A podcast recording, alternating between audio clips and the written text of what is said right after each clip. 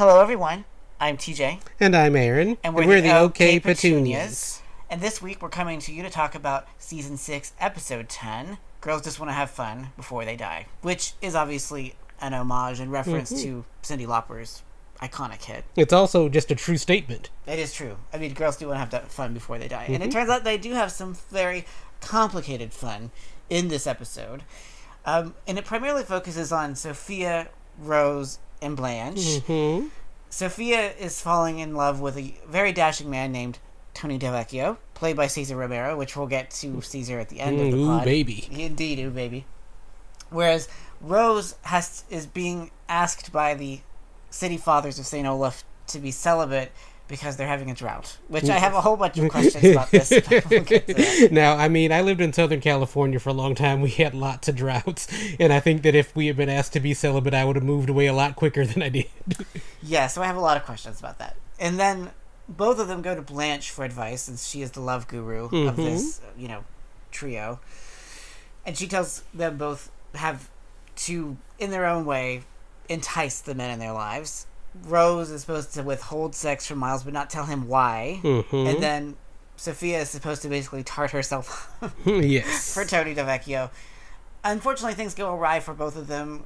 Rose doesn't know when to stop tweaking Miles's nose, among other Mhm. things. Sophia tells Tony she loves him, and then Mm. things fall apart. yes. And you know, everyone sort of ha- gangs up on Blanche to be like, "What's wrong with you? Why are you giving all this terrible advice?" Meanwhile, Dorothy's just kind of floating in the background, giving Yeah. bitter, ironic commentary, which we'll get to that in a little bit. But I wanted to just sort of front load a bit of summary, so if you haven't seen the episode for a while, you'll know sort of the big points that the episode hits. nice. Thanks for doing that. Oh, you're very welcome. Thank you for the gratitude. Um, we could get into a whole cycle of thank yous. So we'll yes, just- of course we we'll could. just- And thank you, audience, for sitting with us as we do that. I mean, thank you for sitting with us every week because you know, but we're pretty great, so I can understand. Anyway, let's move on to what we liked about this episode. Yes. There are some truly fabulous one-liners. I I would like to start by saying that I love the letter that Rose gets from St. Olaf, which is from the Department of Water and Yes. Coffee. And what I love about that letter so much, and sorry to take it from you, but I just love that moment so much too. What I love is how they use that that TV device of the thing that's already pre-written knows what you're going to say and has already responded to it in the letter. I love that they use that device here. Yes, because of course, when Rose says, "Oh, I better send water," the letter writer says, "Please do not Yeah, send, send water. water. we found that envelopes leak," which is true. I mean, it is a fair point. So clearly, once again, though, I have to ask: How large is the Saint Olaf expatriate community? Like, there's clearly a diaspora Right. of of Saint Olafians scattered across the U.S. Exactly, that's exactly what I wonder. Is it that the power of Rose Nylund and a few other people's sex is so powerful that it can change weather patterns in St. Olaf, Minnesota, or is it just that there's such a big group of them around the world? I mean, I prefer in my head canon to think that there's just an enormous St. Olaf diaspora, like that they've just scattered through the winds to you know all corners of the globe. That's what that's my personal belief. Yes, I, I think I think you're right on that. Um, I also appreciate the moment when Blanche is getting ready to reveal her makeover of Sophia. Oh, of course. And she says, you know, I took an eighty whatever, I whatever No, random no, eighty but- before we say the line, we have to set it up like the visual. We have to. We That's do true. have to do that. So Sophia walks, or Blanche comes out to the living room where the girls are to introduce Sophia after she's done a makeover. So Blanche sets up the line of the introduction with the, the most ridiculous line. Sophia emerges in this ridiculous red dress with breasts that defy gravities. I can't think of a better way to describe that. and Blanche introduces her with what now? She says, "I took an eighty, whatever random eighty age she comes up with." 85, I believe. And that's I think I made her, I took an eighty-five year old woman and made her look like a sixty-five year old drag queen. Mm, yes. And then I said to myself, Blanche, too much rouge. Mhm. And then of course she reveals Sophia. So it's it's a hilarious Mm-hmm. line that lands so well, particularly in the uncut version. If you grew up watching it on Lifetime, they often would cut out the rouge part. Yes. It would just be that she took the eighty-five year old Mhm. uh, woman and made her into a 65 year old drag queen, which is funny in itself, but it's even funnier when she says too much rouge, Mm-hmm. which says a lot about how drag queens use rouge, but neither here nor there. But to be fair, Sophia does kind of look like a 65 year old drag queen Yes. at this point. yes. and that's basically what she kind of is at this point because Estelle Getty is around 65 at this point, right? Right. and so it's very funny, of course, when Dorothy gets up, looking admittedly aghast, as one would be, seeing Mhm. one's mother dressed up and, and looking like Satan's secretary to draw on a future episode, or a, a different episode. And then she says, Ma, are you in there? and of course, Sophia, with great aplomb, says something to the effect of, I finally feel like my real self. Mhm. it's all just hilariously staged. and of course, this is rather late in the show's run. Um, we're in season six, so it's gotten a little bit to the point where we're just sort of everything goes. Yes, like it's ridiculous scenarios. yes, it is very silly lines. Yes, silly. It is very silly sitcom scenario. So, and I like that because I think that these later episodes are some of the Yeah, funniest. it's the show is really zany. It is very point. zany, and I mean, it is very hilarious to see little diminutive Sophia Mhm. dressed in a blindingly red dress with Right. fake boobs. Exactly. And for and I'm remembering this being a kid and remembering the the way that TV worked back then. Uh, on network broadcasts like that, red is always a bold choice because of the way that it carried over video over analog video signals back in the day. So that red really, really, really pops right there on screen, which is why they use that color so much in TV like that. But uh, the other thing that I love about that that you set up there when you talk about Sophia saying, you know, I finally feel like my real self again, and then she immediately like points to her breasts and goes, "Did she say should these be lower?" Should these be lower? because again, they're kind of defying gravity. it's. I mean, and of course, this matches the moment when she comes home from her little her ill-fated date with Tony, and then throws the stuffed boobs yes. Blanche and says, "Do you enjoy getting old ladies into trouble?" again, why we love the zany era of the show. I mean, the sight of of Sophia just hurling the boobs at at Blanche is truly. I mean, I think it's not. It doesn't usually make the list of funniest moments, but it really should, just because it's so perfectly delivered. Yes. And what I love about that, and we're going to say this about a few other things in the episode, I love that it shows the kind of thing that they're like, they're seeing what they can get away with Uh-huh. at this point. Because that's a really lewd joke for this era of television. Going to take out your boobs and throw them at somebody. And yet somehow the Golden Girls always manages to push the envelope, but because it's just so funny, it Mhm. manages to sort of obscure just how risque it's. yes. Or ranky, as my grandmother would call it, which I don't understand. I don't think it's a real word, but she would use it. Anyway, so what I've always appreciated about this episode, and I actually used to teach this one too, is the extent to which, like so many of the other desiring episodes, is it really sort of shows the extent to which these women are desiring subjects. Mm-hmm. And I think that that's a really still a radical act because Yeah. we don't always think of people in their 60s, let alone their 80s, 80s, yeah. having desire, let alone acting on those desires. But in this show, like it's not their sex lives aren't funny because they're sexual. They're funny just because they get into all sorts of scenarios. Like it's not the sex that's the humorous part. Mhm. It's all the other shenanigans that Yeah. accompany it. Exactly, and I love that they set this up with Sophia being the old one of the show, where they set it up where it's almost going to be like just the fact that she's sexually active is kind of the joke, but then we see her sharing these tender moments.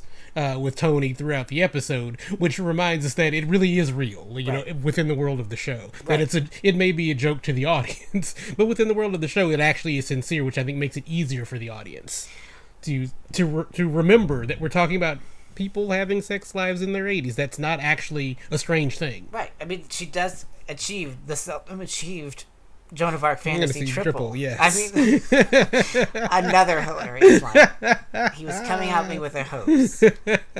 and he puts out the fire three times. Now, I will mm. say, I don't want to like get too far ahead, but I wouldn't mind.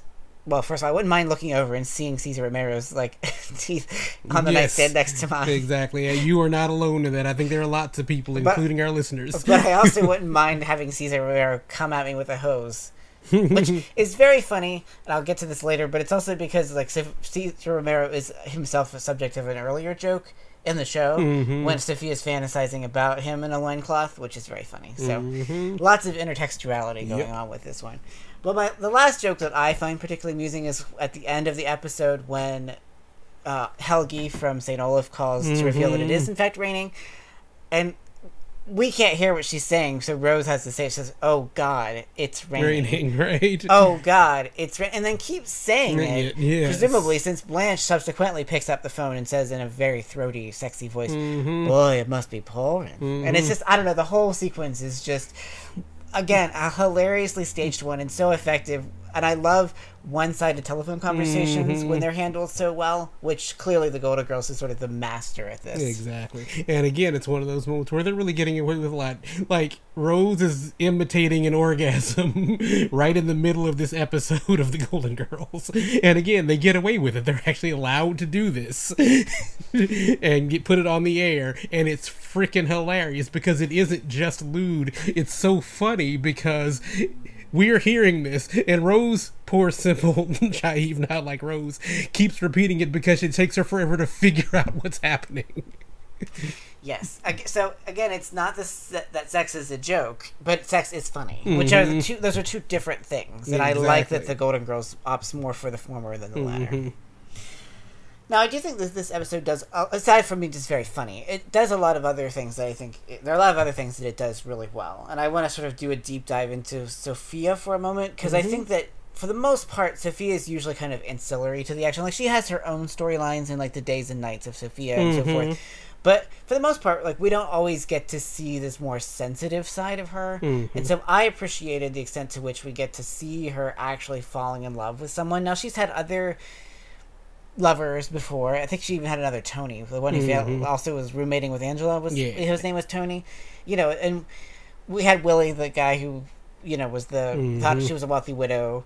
But this is, I think, one of the few times where she actually seems really emotionally invested in Yeah. someone, which we've seen with other girls, but not as much Sophia. Exactly. We know she's had an active life like the others, but again, the idea of really truly falling in love again. Is, you know, for especially at her age, that really is for a lot of us a remarkable kind of idea. Right. It's like who who assumes in their eighties that they're just gonna find somebody that they fall for in that way. Right. I mean, plus, she, I mean, by this point, she's already been married and separated from Max. So, like, it's not as mm-hmm. if she hasn't had, you know, she's been around the block or 2 mm-hmm. But I, I really like this scene, you know, when she's in bed with Tony and, you know, how much, revealing just how much trouble they can get into. And then mm-hmm. it's quite tender and also very funny, but also revealing when she says, I love you. And there's just a, the way that Estelle Getty delivers that line is, I think, very finely crafted because you can see the hesitation on Sophia's face at rendering herself that vulnerable, which, you know, saying the L word is a big deal, regardless of how old you are. Right. And so it's even more devastating when Tony, uh, Lord love him, says, "Thank you." Yes. I mean, And, and what I love about it, this being again a Susan Harris show, it's got to follow the ethic of the tender moments have to be punctuated with humor. What I love is that before we get a response, there's the play on the idea that he just doesn't hear her when she says it. yeah, and then, and then to double down and make it even worse, he then says, "I care for, for you." you, yes. Oh, I best I better get some sleep. Which I mean, to be fair to Tony, is he is a man, mm-hmm. and I mean we're men, we're all men, but I do think that sometimes straight men don't always have the best communication skills, Mm-hmm. or they also have flawed choicing skills. Yes, for what it's worth. But I do think that this is a really terrible moment. like I Mm-hmm. cannot think of a worse way to answer the "I love you" than to say thank you. I mean, is there is there any worse way to hear someone respond to that?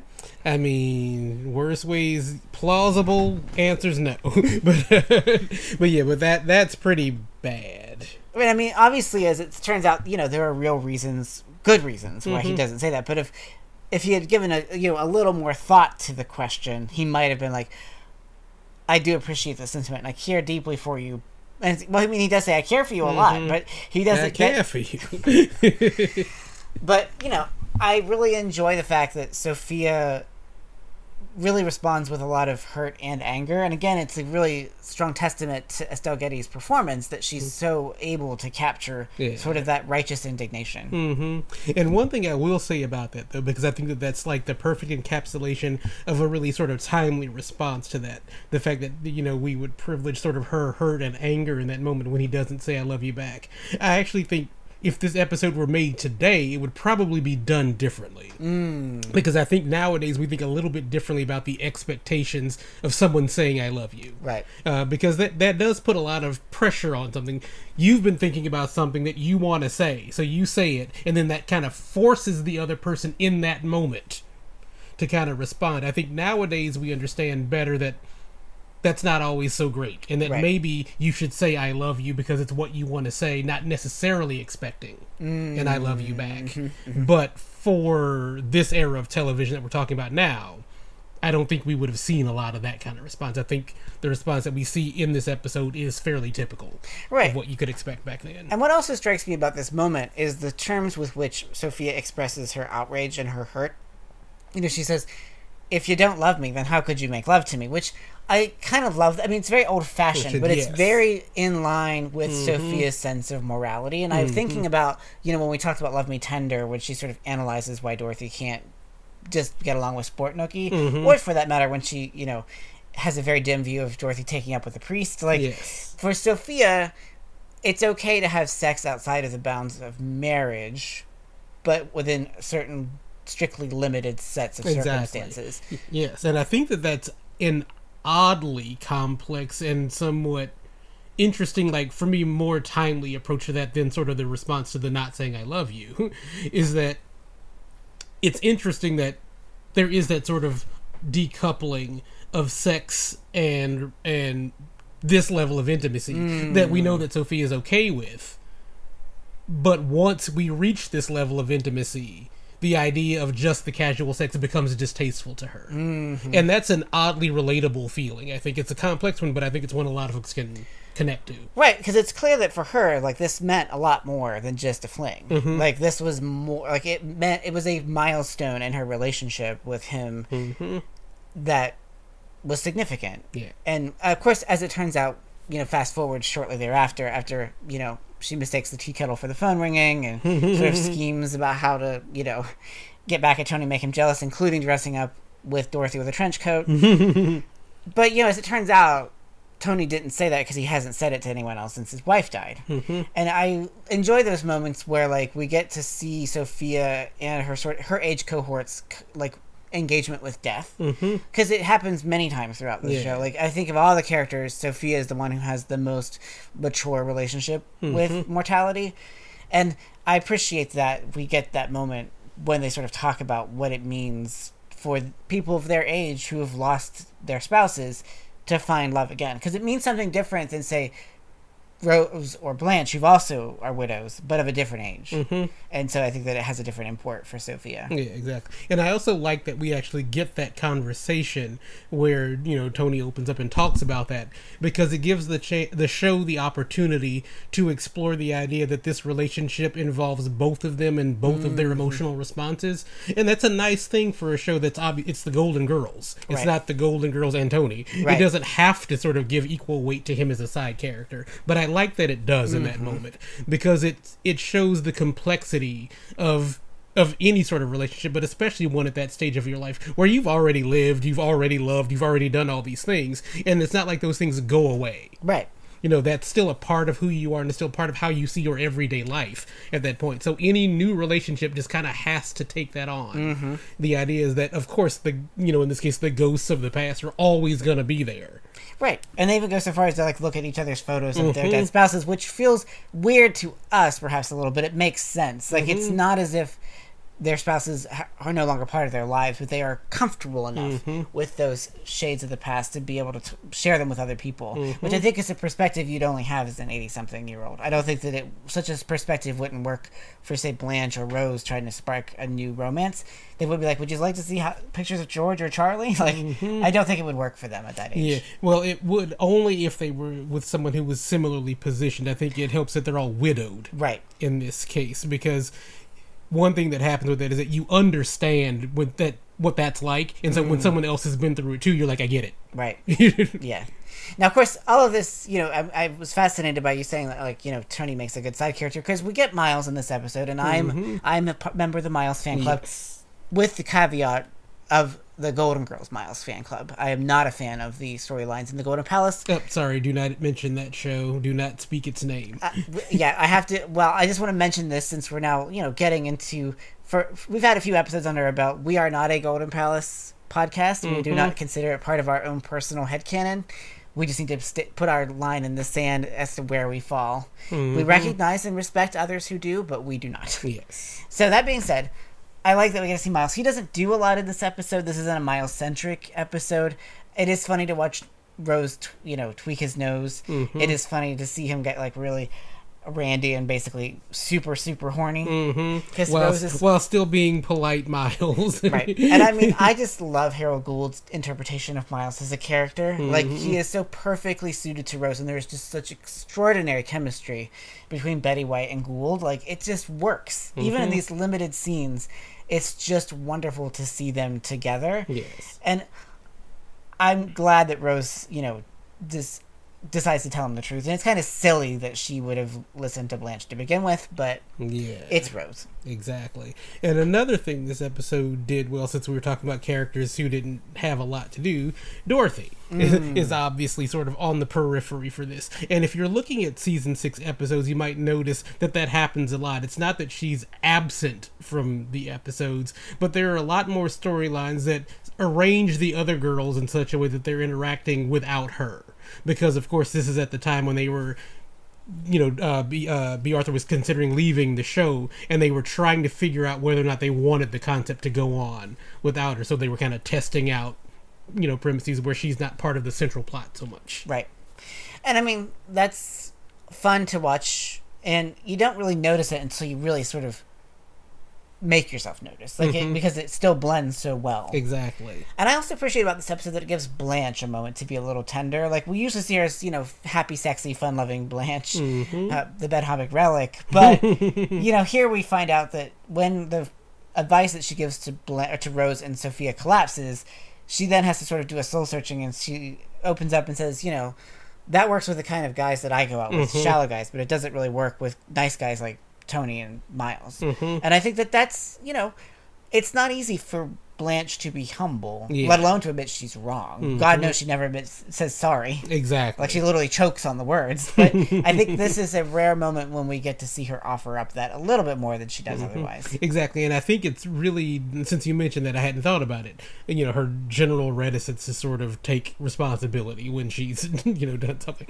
But the fact that it's about people's romantic lives and sex lives, I think makes sense for Blanche because she really does have an awareness of you know that side of life and the importance of that and she lives her life very openly that way. And what she's realizing is that it's important that she recognize that other people do the same thing mm-hmm. that other people's choices work for them. Right. And that's something that i think the show gets right uh, in episodes like this where the show delights in Blanche's debauched activities and and is encouraging of her and says if she wants to be this libertine character, go right ahead.